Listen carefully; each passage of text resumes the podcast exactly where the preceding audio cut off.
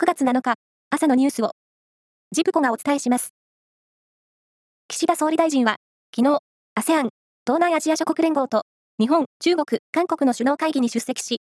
福島第一原発の処理水の海洋放出は、安全性に万全を期して実施していると理解を求めた上で、日本の水産物を全面的に輸入停止した中国の対応を批判しました。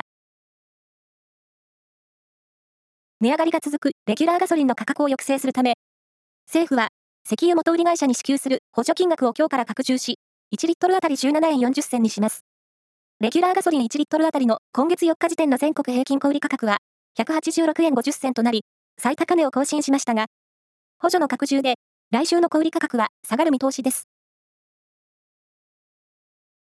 ジャニーズ事務所のジャニー北川前社長による性加害問題で、ジャニーズ事務所は今日、今後の対応に関する記者会見を開きます。藤島ジュリー恵子社長の進退などが焦点となります。福岡県北九州市の FM ラジオ放送局、クロス FM は、ライブドアの元社長で、実業家の堀江貴文さんが会長に就いたと発表しました。堀江さんらが、化粧品や健康食品を手掛ける DHC 創業者の吉田義明さんから、クロス FM のすべての株式を譲り受け、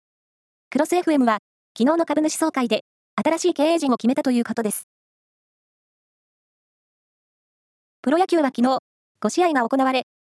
阪神が中日に1対0で勝って5連勝とし、優勝へのマジックナンバーを13としました。その他の試合は、ヤクルト、広島、西武、ソフトバンクが勝っています。世界的ロックバンド、ローリングストーンズが6日、およそ18年ぶりとなる新作スタジオアルバムを来月20日に発売すると発表しました。アルバムのタイトルは、 Hackney Diamonds で、パールジャムやイギーポップなどの作品を担当したアンドリュー・ワットとのコラボ作品になるということです。以上です。